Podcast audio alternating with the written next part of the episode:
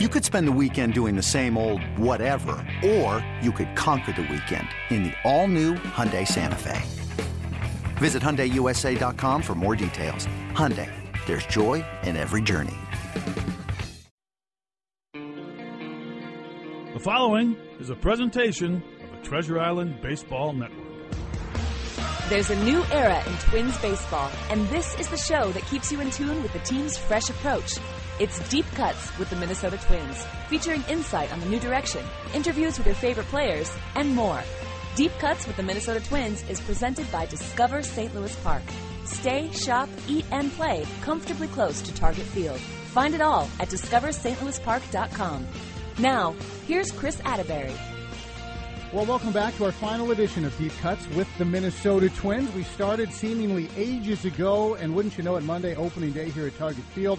Again, limited tickets still available. Flyovers, breakfast on the plaza, free long sleeve t shirts, and oh, yes, baseball should be a whole lot of fun. The Twins and the Royals. As we work towards opening day one final time, very pleased to be joined tonight here on Deep Cuts by Derek Falvey. Uh, he started our program many weeks ago and now putting a wrap on his first spring training in charge of the uh, Minnesota Twins. First of all, Derek, you've been down there a while. You and the family about ready to head north? We are, yeah. We've been here about two months now, and uh, I think everyone's itching to play some uh, some regular season baseball. Yeah, Jack's going to tell people he's a Floridian, right? He's gonna, he's I think so. Show up I don't think he knows where he's from at this point. he's going to have the permatan when he uh, when he gets back here. Uh, let's talk first of all roster stuff. Uh, it's not yet whittled down. It doesn't seem to be a ton of drama. Uh, where are you on roster, and how comfortable are you saying these are the guys we're going north with, or are there still a few people jockeying for spots?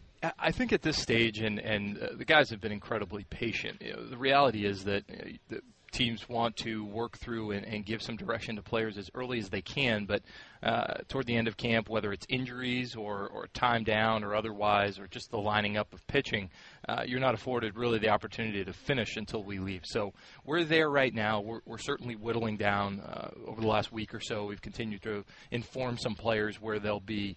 Uh, we have a few more conversations to have, and, and we intend to have those uh, sometime in the next 24 hours here before we break. Now, the one move you guys did make uh, earlier today, Nick Tepesch and also Alex Wimmers were, were optioned out of camp camp.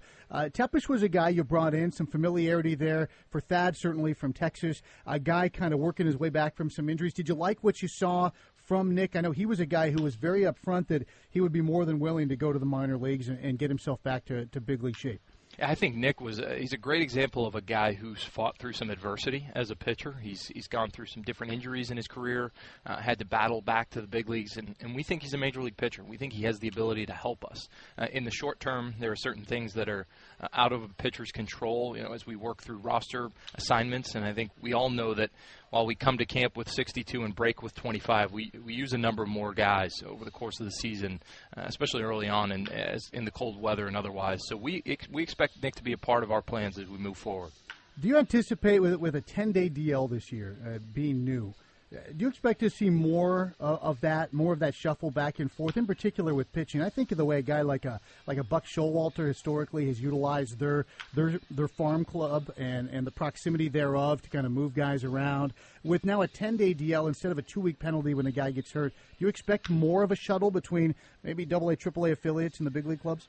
You know, I, I think you're going to see uh, certainly uh, where it will really play out is in historically when you have a guy who's maybe a bit dinged up and, and you think he's going to be two to three days down, but you don't really want to burn those entire 15 days. Uh, you wait and you play short for a couple of days. I think it's going to be a lot easier for teams now to mm-hmm. make the decision to say, hey, you know, rather than have him down two three days and play short, let's go ahead and put him on that DL, and it'll get your roster back to 25. I, I don't anticipate a lot of the uh, flexibility with pitching because it is uh, over the course of 10 days you would you would miss you know, typically two starts, but I, I do think you'll see uh, a lot more flexibility with position players who might have a, a maybe a little dinged up early on. Uh, we saw, uh, and, and just to, before we close up shop on that topic, Derek, uh, that seems better for the game, right? To, to have full rosters for managers to work with and not have have teams playing shorthanded or nicked up. Absolutely. I think it's both good for the game and for the players because you, you don't feel like you have to rush somebody back. It's it's challenging for the trainers to uh, make sure they make that call early, especially on injuries like a like a hamstring strain or maybe groin tightness, those types that can nag. So we want to make sure that we, we take care of those quickly, and that's, this 10 day affords us that opportunity without missing a guy for too long. Derek Falvey is our guest. Final edition of Deep Cuts with the Minnesota Twins, brought to you by Discover St. Louis Park opening day coming up on Monday. Glad to have you with us, whether it's Facebook Live, streaming online, or, of course, joining us across our network. Derek in Florida today, and uh, and I want to talk about roster, and in particular, 40 man roster. You have players vying for positions in camp who are not on the 40 man, guys like Byung Ho Park, Chris Gimenez. Uh, I remember something your predecessor once told me. Uh, he said, Chris, in that, in that classic Terry Ryan drawl, uh, when you lose as much as we're losing, you can always find a roster spot. that That's a difficult spot for you because you and Thad are really constructing kind of your vision of things moving forward. How much do those 40 man roster spots play into it? How difficult are those decisions? Yeah, my view of that is is 40, the 40 spots that we have, each one of them is incredibly valuable, and I think you have to be thoughtful about the realities of the way the season plays out. I, I think I've uh, I've looked in the past that while you break camp with say 12 pitchers or 13 pitchers when you have a five-man rotation, uh, the reality is the average team uses 17 or 18 pitchers by May 15th, and so or that's one thinking, game for Terry Francona. right, it could be. It's certainly late in the season in September, but I, I think the reality is that we need to be thoughtful about how we're going to manage our roster through the course of a season. And so I view each of those decisions as something that we need to be uh, we need to be thoughtful about the long-term plan of adding a player, what that looks like, and what the impact the impact that that has on our roster moving forward. Now, unfortunately, Trevor May to the 60 day with his surgery, and that opened up a spot, and Craig Breslow assumed that role. Is that a situation injury wise uh, in where Glenn Perkins may be vacating a, a spot to, to allow for somebody to be added? Yeah, certainly an option for us. Glenn's progressed uh, through the course of his rehab, and I think we've we've uh, consistently messaged with Glenn that we want we want him to pitch when he's fully ready to pitch, not when he might be ready or, or can help us, you know, in just some small capacity. We want to get him back to where we know he can be an impact pitcher in our bullpen. So, uh, if the timing allows for that, as we work through this, uh, that could certainly be an option for us. When you look at, at options, and that's something that people bring up, fans in particular, this time of year, and it's always been kind of a hazy area and, the the line of thinking has generally been from a fan perspective. Well, if they're out of options, that player maybe has the upper hand. Now, sometimes that can be true. You mentioned the value of those 40 spots, and they're very precious. By the same token, sometimes if you're out of options and you're not a lock, it's for a reason as well. You're trying to get the best ball players on your club. How do you view that when you see a player who is, is out of options. Is that a decisive advantage if it becomes a coin flip situation with another player? Or do you look at it as you have to, to earn the right for us to keep you more so than just, well, we don't want to lose him necessarily, so we'll give him an edge? I think you certainly want to every player who comes to camp and, and, and not just in camp, but what they do in the off season, how they work. Uh, we have to look back to the previous season performance, and, and we all want, we want every player to earn their opportunity on this team. I think as you look at last decisions, sometimes you know, that that does play a factor. You know, where guys are with their option status and whether or not you can retain the talent, and maybe that's a tiebreaker. But ultimately, we, we want to. Our goal is to put you know, the best possible team on the field through the course of the season, and so we have to make decisions early on uh, that impact our 25 men that allow us to do that uh, with a with a long term view of how we're going to build this thing out over the course of the season. Now, Derek, speaking of options, Kenny Vargas uh, has been given another year, another option essentially. Explain that process and what exactly transpired with Kenny. Sure. Major League Baseball is part of the rules. Uh, typically, you hear of a guy having three options. Uh, Kenny's is one that has uh, four options, and when a player has five or, or fewer professional seasons uh, under his belt, but he's already gone through those three options, uh, the collective bargaining agreement allows for that fourth option. So, uh, in this case, Kenny is one of the guys who uh, is is credited with a fourth option. There's a, a, dozen or so players I think when I look around the league every year that, that are credited with that. So um, we'll have the we'll have the flexibility with Kenny to potentially uh, rem- keep him on the roster, but maybe make a decision with respect to the 25 men versus being in AAA. Now, in addition to uh, option situations in the 40 man uh, and having to consider that, injuries play a part late in camp. This has been, fortunately, with the exception of Trevor, a fairly drama free camp in terms of injuries, but little injuries late. Vargas, I think of Ryan O'Rourke, I think of Robbie Grossman, can play a role. I know Grossman was back in action on the backfields. Can you update us on those guys and how those nicks maybe have affected some of your decision making?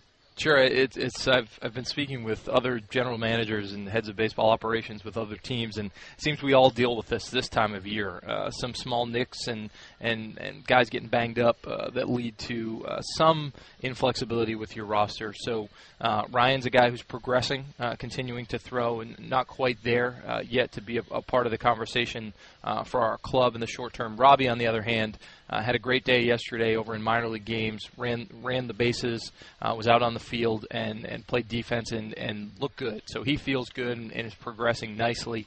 Uh, I think as we talk about some of the other guys that are on the team, Ehire Adrianza had a little bit of a, a, hiccup with his oblique. So we'll continue to monitor. I mean, a lot of these things will come right down to the to the last minute in terms of the decisions we have to make with our uh, with our disabled list placements. You just wanted to show off uh, your pronunciation skills on that, didn't you? With Adrianza? well, I was I'm trying to keep up with Thad along the way here. yeah, got to roll the R's a little bit. Derek Falvey is our guest. We're going to step aside. This is our final edition of Deep Cuts with the Minnesota Twins before the regular season commences on Monday. When we come back, more with Derek as he navigates his first spring in charge of the Minnesota Twins and the uh, baseball side of things. That's next on your home for Twins baseball. You're listening to the Treasure Island Baseball Network. Welcome back to Deep Cuts with the Minnesota Twins, brought to you by Discover St. Louis Park. Derek Falvey is our guest, kind enough to give us some time in what has been a very busy spring for Derek. Now, Derek, you've been involved in building a lot of rosters, uh, major league rosters, in your career, but this is the first time that the buck stops with you, that you're the final chair. How has that been different? How has that changed uh, your perspective in the way you've seen things or observed things, gone about things this camp?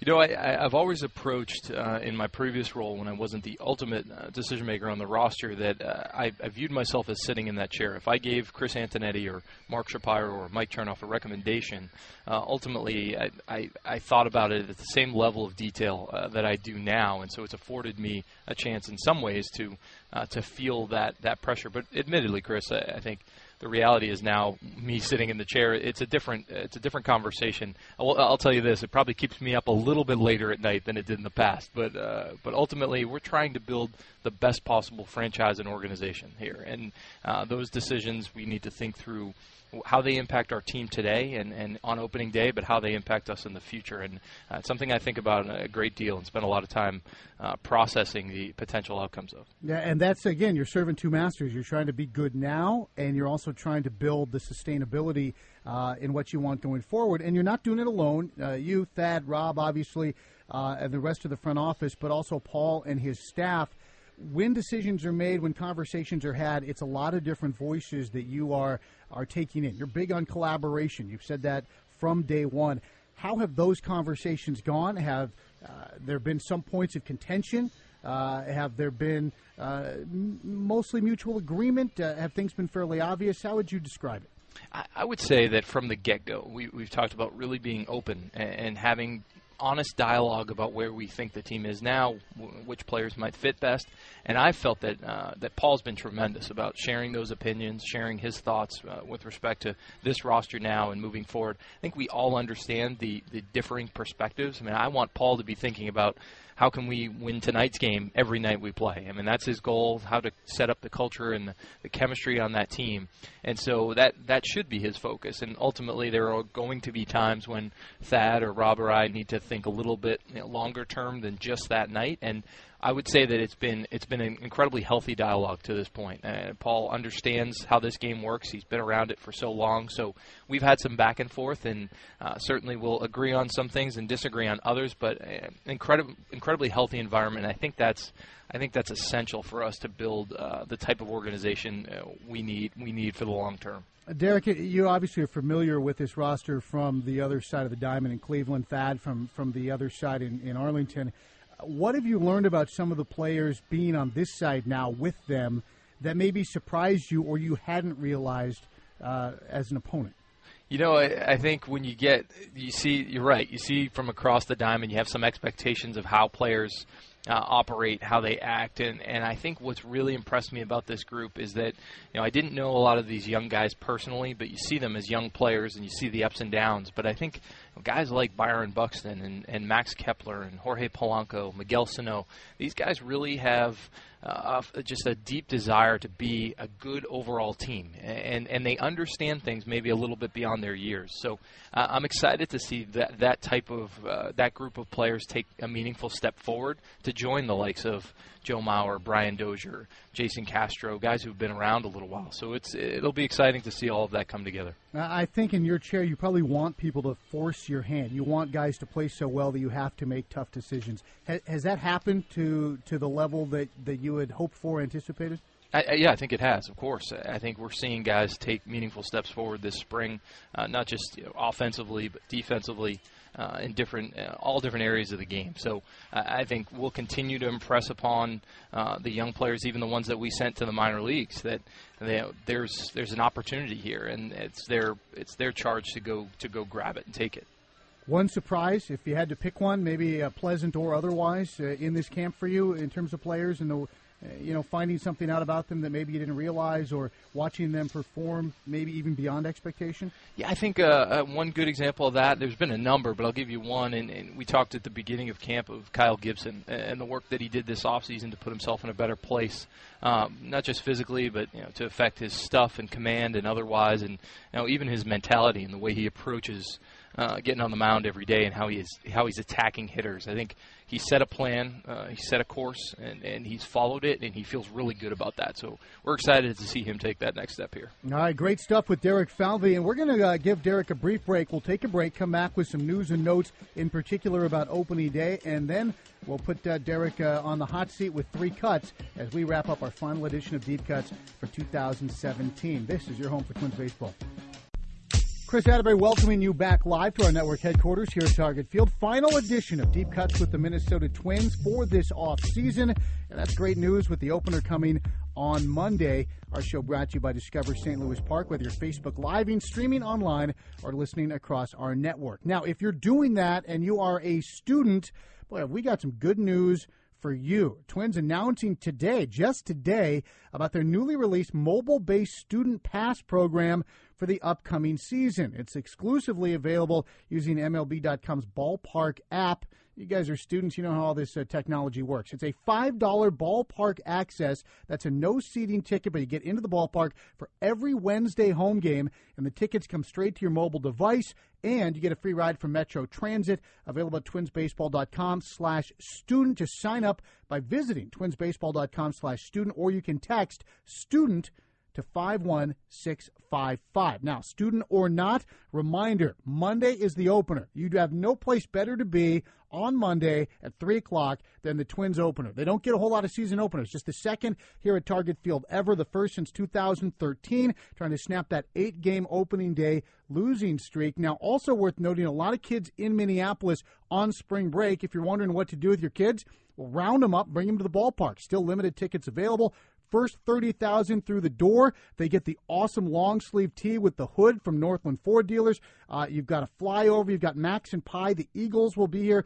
Dessa is going to do the national anthem. That'll be awesome uh, with the uh, orchestra uh, here at the ballpark. Our pal Stelly going to throw out the ceremonial first pitch, and then baseball at 3 o'clock. It's going to be dynamite, and it's also Caps On Day, as you can do a hashtag Caps On with your favorite Twins lid from New Era. Spread it out on social media. Going to be a lot of fun. Hope you'll be a part of it. Also, hope you'll be a part of Three Cuts with Derek Falvey. That's coming up next as we wrap up our show on your home for Twins Baseball. You're listening to the Treasure Island Baseball Network. Welcome back to our final uh, segment here tonight, our final edition of Deep Cuts. It's been another great winter of programming. We want to thank all of the players uh, from far and wide who joined us throughout the course of the off season. Always fun to reel them in from all parts of the globe, whether it's Twins Fest. We were live on Caravan, and now wrapping things up with Derek Falvey live from spring training with the season opener coming up on Monday against the Royals. And Derek, normally three cuts. We're going to limit it to one cut because we don't want to see a swing. We uh, we don't want you to hurt your shoulder or anything. and, and the the the nomenclature is also odd this time of year. Three cuts implies a swing in the cage, but this time of year, cuts can mean the end of a time in camp, and for many, the end of a baseball playing career, something they've been doing since they were six years old. We alluded to the change, the difference in being the final say, in being in the head chair for you this year. Nobody in your line of work likes cutting a player. There's never been a, a good person at your job who enjoys that. And uh, oftentimes you are literally telling somebody that you're done. You, you no longer get to do what you love for a living, and that's that's a difficult thing. Have you had to do that yet? And and what is that like for you mentally? Because that is not again uh, something most people have to do in their daily work or daily life, and it's certainly not something anybody looks forward to. No, it, you're right, Chris. It's not something that people in my chair uh, should ever take lightly. And I think the, the second you don't feel something when you're doing that uh, is probably the time to get out of this game. And I think you know, earlier this spring, uh, just a couple of weeks back now, uh, we had a chance to talk with uh, someone who made a meaningful impact in our camp, in Ryan Vogelsong, who's had uh, an incredible career uh, in, in, what he's done uh, to compete and, and, put himself in positions to be part of meaningful championship level teams is is impressive. And everything we had heard about Ryan coming into camp was backed up by his behavior here. And and so when we talked to Ryan about not making our club, we certainly knew that that would potentially uh, offer him an opportunity to go elsewhere to another club, but it also uh, was going to provide him a decision with where he is in his career. And uh, I can tell you that I, I just was so effusive in my praise of, of the way he handled himself in camp and the way his career has gone. And that's just that's never easy. That's not that's not something. It's not a conversation that you enjoy having. They're they're necessary, but uh, we don't take it lightly, and, and we just want to make sure that the player knows that as well. That we're feeling for them in that moment. Now you've got a few more tough decisions to make. I'm sure you guys are well prepared to go about that, and uh, we look forward to seeing you up here on Monday.